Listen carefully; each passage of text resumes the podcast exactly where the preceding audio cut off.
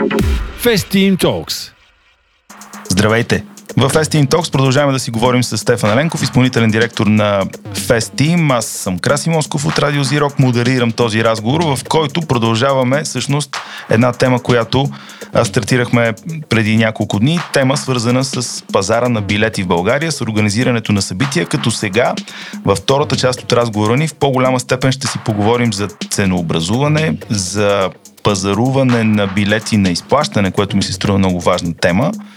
И разбира се, какво представлява за страховката на един билет, каква сигурност дава и какви са плюсовете от използването на тази застраховка. Но искам да горе-долу да продължим от там, където приключихме в първата част от нашия разговор. Темата беше Arctic Monkeys. До голяма степен причината за целият този разговор, първи в Festi Talks, беше феноменът Arctic Monkeys и светкавичното разпродаване на билетите за този концерт. Да обсъдим това. Може ли да се окаже, че това разпродаване, което разочарова вероятно хиляди фенове на групата, е повратен момент в концертния живот тук в България? Повратен момент доста силна дума, но по-скоро може да се каже, че отбелязва едно ново начало на музикалния бизнес и организирането на, на събития в страната. И това реално ще даде възможност на организатори и на други колеги организатори да разберат, че всъщност българския пазар вече е готов за по-големи и по-нови имена, които да присъстват в България и съответно да се продават билети за тях. Този ред на мисли ти замислял ли си се, понеже през последните над 10 години българите като цяло свикнаха да пътуват за такъв тип концерти, дори да е прино в Германия, това не ги притеснява по никакъв начин. Мислиш ли, че такива, аз използвах думата феномен, за мен си беше феномен това разпродаване. Феноменът Arctic Monkeys може да накара средния български посетител на концерти и фестивали да си каже защо пък да ходя в Германия, като тук също могат да се случват такива неща. Ами, честно казано, това е нещо към което всички се стремим. А, ние искаме да бъдем и да можем да предложиме на българската публика същите групи, които ходят в Германия, същите групи, които ходят а, в а, Австрия, Виена. А, така че да, определено с а, подобен род ангажименти на, на артисти, това е възможно в а, България и ще се налага все повече в бъдеще, смятам аз. Аз не смея да очаквам или да се надявам, че билетите на, за едно събитие в България ще бъдат по-ефтини, отколкото са да кажем в Австрия или в Германия, но пък чисто логистичните разходи ги няма. Удобството е много по-голямо, защото ти си излизаш от дома, отиваш на 5 или на 50 или на 100 км, много по-различно, отколкото това да търсиш самолетни полети, хотели и така нататък. Така че това при всички положения е доста по економически изгодно или по-ефтино да, да се случи това нещо в България да посетиш концерт на любимата си а, група в България. А, истината е, че при ценообразуването в Германия и при ценообразуването в България имаме а, различни фактори, които определят тази цена. А, по някой път цената е с много голяма разлика, но по някой път, в зависимост от това, коя е групата, не е с чак толкова голяма разлика, но ти си прав, че когато добавяме допълнителните разходи, свързани с транспорт, с настаняване, с прехрана, нали, вече тези цифри започват да изглеждат по съвсем различен начин в пакети, ако е само цената на, на концертния билет. То го има и другото, поне при мен го има удоволствието от това да гледаш любима група, така да се каже, на своя земя. Защото ние нямаме много големи натрупания в, в това отношение. Със сигурност, ако мога да отида с а, петима или десетима мои приятели, ще ми бъде по-приятно, отколкото ако трябва да отида сам или с още двама-трима. Все пак а, а, компанията или хората, с които си израснал, да, да гледате група, която много сте искали да, да видите, емоцията, която ще преживеете заедно е съвсем различна. За да затворим тази тема, конкретно теб като промоутър, това, което се случи с Arctic Monkeys и което вярвам и се надявам, че се случва сега с Кепта, ще те направи ли по-смел? При всички положения. Когато цените на билетите за този концерт, концерта на Arctic Monkeys, бяха обявени, по мои наблюдения, защото чета, интересувам се, интересно ми е, обща реакция беше, че цените са високи. Сега трябва да уточним, че тогава олиото не струваше 5 лева, горивото не беше най-ефтиното 3 лева за литър и така нататък, но тези билети пак се разпродаваха за минути което на практика означава, че тези цени са били окей, okay, щом предлагането и търсенето се допират, значи всичко е точно, но да поговорим за това как се формира цената на билетите, за кое да е събитие, не само за това. Ами, сега, на първо място винаги а, започваме с хонорара на групата. Много хора си мислят, че когато някоя група дойде в България, нали, защото е в България, тя прави а, някаква отстъпка или дава по-ниска цена. Тук е момента да разочаровам всички наши слушатели, които смятат, че това е истина и да кажа, че всъщност не, това не е така, а по някой път е точно наобратно. Колкото и странно да звучи, в България цените на групите по някой път са по-високи, отколкото в а, цените на, на Запад или в а, Штатите. И това има своето логично обяснение, за съжаление, което лично аз а, хич не харесвам, но, но това е истината. А, а тя е, че всяка една група преди да тръгне на турне, а, тя прави едно много внимателно планиране и когато а, започне това планиране, първо внимание се обръща на пазарите, където тази група продава. Продава истински своят продукт и музиката и се купува и се слуша. А в България много дълги години бяха толерирани платформи, а, които разпространяха безплатно музика и което неминуемо удръше по имиджа на страната пред тези групи и когато те влязат и искат да проверят колко албума са продали в България, колко копия на албума си са продали в България или колко човека са ги слушали през Spotify или Apple Music, тези цифри не бяха толкова добри. И съответно, когато те трябва да дойдат в България на концерт, това обикновено се случваше на трети или на четвъртия кръг от турнето им, само вече защото искат да отидат и на някое място, на което не са били. И цената, която обявяват обикновено е цената на турнето, плюс евентуално някакви потенциални загуби, които имат от това, че не продават музика на, на дадения пазар. И аз имам много такива примери, за съжаление, в цялата 20 годишна история на Фестим, когато ние сме поставени в такава ситуация, че трябва да платим повече, отколкото всъщност плащат нашите западни колеги и партньори. И а, това, надявам се, в последните години а, и за в бъдеще е, да се промени, защото а, с навлизането на онлайн платформите, които споменах преди малко, все повече хора се отварят към тях и все повече започват да, да слушат легално музика в България, което в един момент неминуемо ще, ще направи впечатление. Да, ние не сме пазар с а, 20 милиона или 30 милиона или 40 милиона човека, които слушат, потребяват музика. Ние сме 7 милиона, май, доколкото си спомням по предишното а, преброяване. А, и съответно никога не можем да направим такъв а, голям а, да, да се отбележиме толкова значимо на, на световната музикална сцена, но в крайна сметка има някакво раздвижване, което е важно.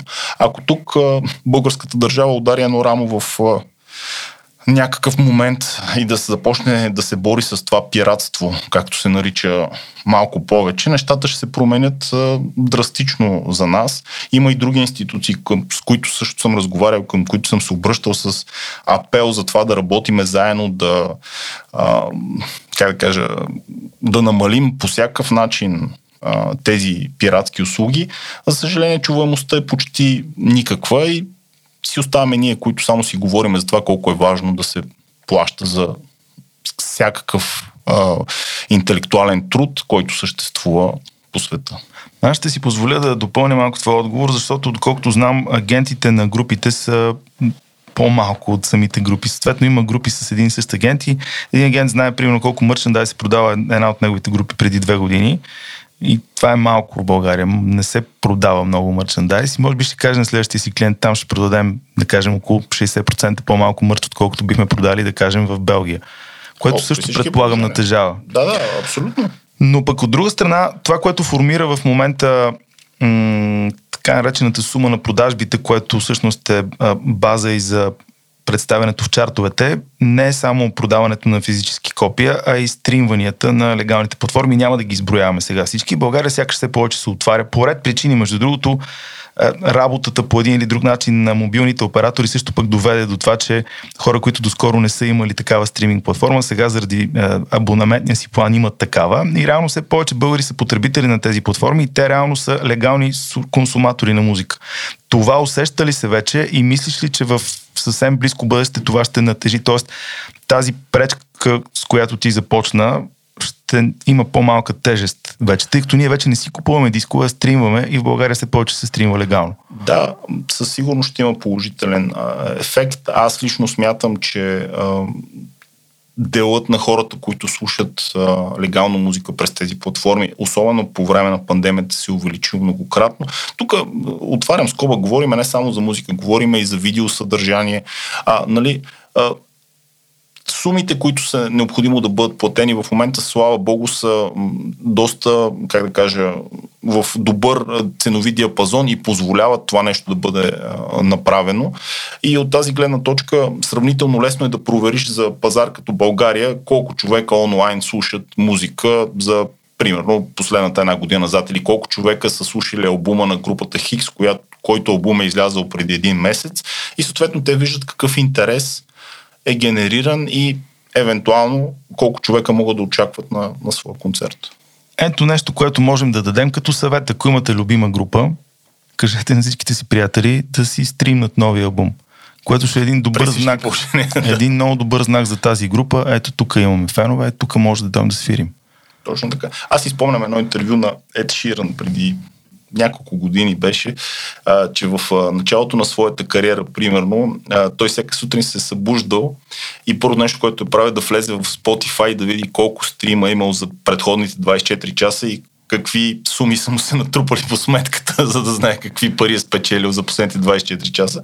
Което предполагам, че не е само Ед Ширан, който прави така и много други правят, включително и, и менеджерите и агентите на групите. Има ли някакъв що года обективен критерий, кое е много и кое е нормално като цена за билет за концерт или фестивал? А, за съжаление не. Тази, това е толкова разтегливо понятие за цена на билет. Аз мога да ви дам някои а, фрапиращи а, примери за, за цени. А, сами аз адски много обикалям по концерти и по фестивали, но, но лично за мен, примерно, нещо, което ме е изненадвало а, безкрайно много, е в фестивал в Штатите. А, когато установих, че има възможност част от публиката да гледат концерта на живо от сцената, забележите, от сцената, построен е специален втори етаж, на който човек, който притежава такъв билет, може да се качи и да гледа любимата си група надвесен над нея буквално. Има достъп до бекстейджа, т.е. там, където артистите се разхождат свободно и така нататък. И цената на този билет е 20 000 долара. Да, той е ограничен. Продават се примерно 100 билета за цялото събитие, но ето ви пример как един билет за един фестивал, за който аз съм платил примерно 150 долара. Да, гледал съм ги на 10 метра пред тях, не съм бил над групата, но човека иска да плати 20 000 долара и ги гледа съответно отгоре. А, с навлизането на новите технологии NFT, а, Коачела, мисля, че миналия месец пуснаха лайфтайм билети за, за фестивала, които стигнаха някакви космически суми, 6 цифрени суми и мисля, че продавах около 10 билета. А, нали, да, вярно, това е пожизнен билет, да, нова технология и така нататък, но ето ви пример за, за цени, които са за мен ненормални. Нали? Това няма как да бъде, как, как да кажа, честа практика. Това са ограничен брой билети, които се продават по, по този начин. А, а иначе за, как да кажа, в зависимост от региона, в който се организира събитието, има някакви разумни нива и граници, в които тези билети могат да струват или могат да бъдат закупени и продадени. Още повече, че напоследък, в последните няколко години, никога не е само цената на билета. В, освен цената на билета имаш цената на къмпинга, защото много голяма част от фестивалите на Запад се организират в някакви пространства, където няма наблизо хотели, няма градове. Единственото място, където можеш да спиш са палатки, къмпинзи и така нататък. Говориме, тук говориме а, за посетители от порядка на 100 000 човека. Вие може да си представите какво означава 100 000 човека да са на къмпинг, примерно.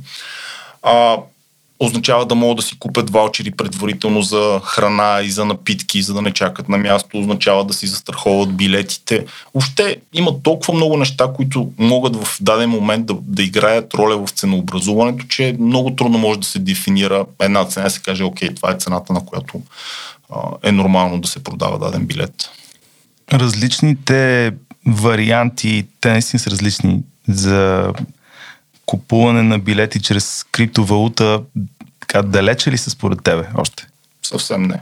Мисля, че това е технология, която много бързо навлезе в ежедневието на хората и съвсем скоро. Аз мисля, че дори се продават вече билети в криптовалута, а просто ние в момента не го правим. А не, аз конкретно за България питах, иначе на други места е ясно, да, но със сигурност то е неизбежно. Мисъл, в даден момент, когато ти имаш толкова голям брой притежатели на тази криптовалута, които все нещо трябва да е правят, защото те да си, си я гледат в телефона, нали, няма голяма полза от това, а със сигурност това ще дойде при нас. Понеже цените на билетите от тук нататък е ясно, че те надолу няма да вървят, те по ред причини ще вървят нагоре. Това, че вие разполагате с собствена тикетинг компания, създава ли някакви механизми за някакво регулиране, някакво намаляване на цените, например, чрез програми за лоялност? Това е една нова наша инициатива, която ще стартира съвсем скоро. аз се надявам в един от следващите ни, едно от следващите ни издания да поговориме малко повече за това. А, защото да, има огромен смисъл да бъдат толерирани хора, които са лоялни фенове не само на, как да кажа, на нашата компания, не само на определен музикален стил, но по принцип и тези хора трябва да бъдат по някакъв начин а, възнаграждавани. Наистина, цената на билета е един от начините, които могат те да бъдат а, толерирани, но от друга страна има и ред други предимства, които тези хора ще получат. А, Особено ще ви дам един пример в случая, както говорим тук за Arctic Monkeys в последните а, две издания. А, примерно, много честа е практиката по света хора, които са лоялни фенове и хора, които са в фен базата на, на дадена група, да имат възможност първи да си закупят билет. И ако ти си а, член на фест клуба, така ще се нарича нашата лоялна програма, ти ще имаш примерно 24 часа доста по-рано до тези билети, ще можеш да си закупиш билет и след това билетите ще се отворят за продажба за по-широката аудитория. Или примерно за хората, които често ходят по фестивали, и знаят, че в определен период от време стават едни големи струпвания, опашки от хора и така нататък, защото е необходимо да им се проверят багажите, необходимо да се провери билета, да им се сложи гривна и така нататък. А, ще има един а, така наречения фаст трак, през който те ще могат да минават и те ще минат през необходимите проверки от гледна точка на сигурността, но примерно ще могат да си получат гривната в къщи, което е уникална услуга за България, което никога не се е случило до сега. И директно, както се казва, от входа да застанат на бара и да могат да консумират и да си платят през гривната, която те са получили. А, нещо, което също е доста иновативно и също а, никога до сега в България не е правено. Вярвам, че хората ще го оценят и ще станат членове на Фест клуба и ще се възползват от всички тези предимства, които ние ще им осигурим.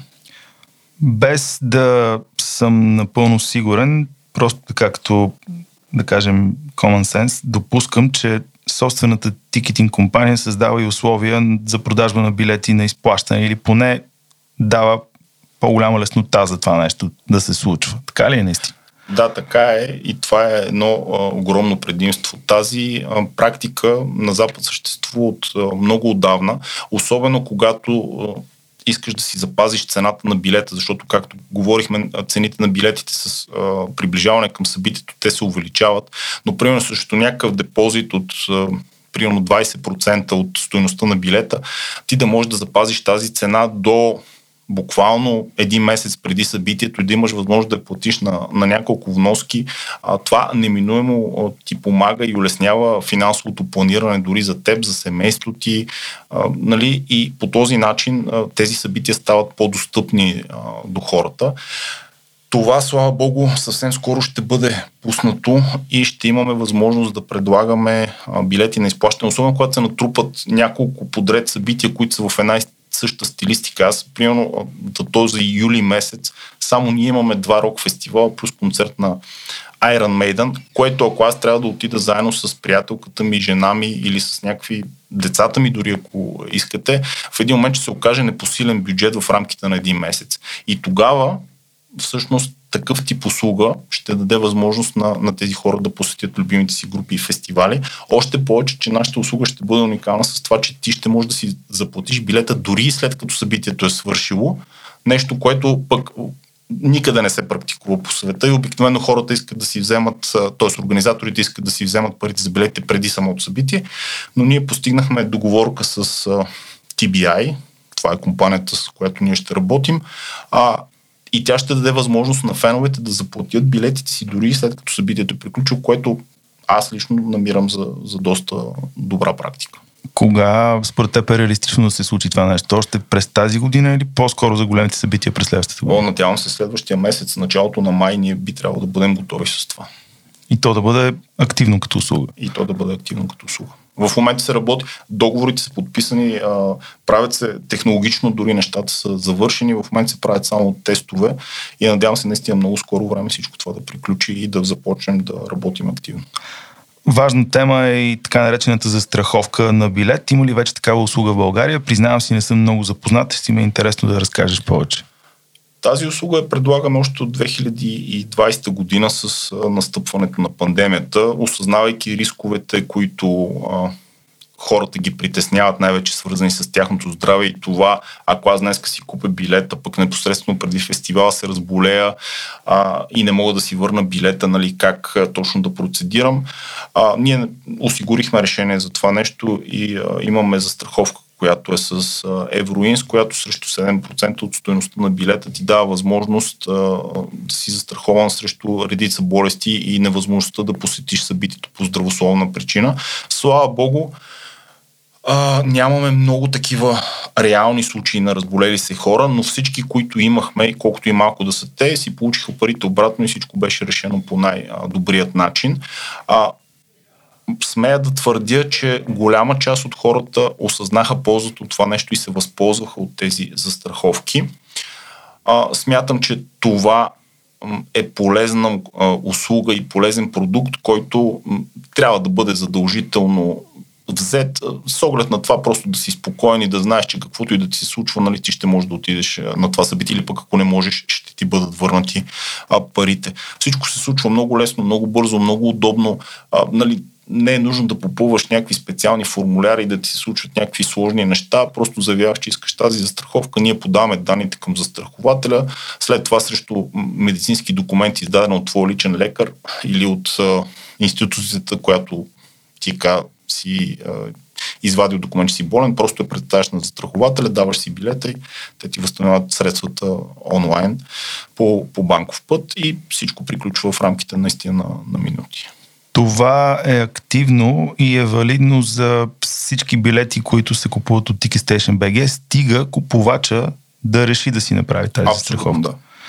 Тоест, това се случва вече, ако случайно някой не е разбрал, защото признавам си за мен е ново това нещо, все още не ми се е случвало, но е хубаво все пак да го повторим, да профанизираме малко разговора. Мисля, че е супер важно, защото може някой да не разбере, пък е доста важно.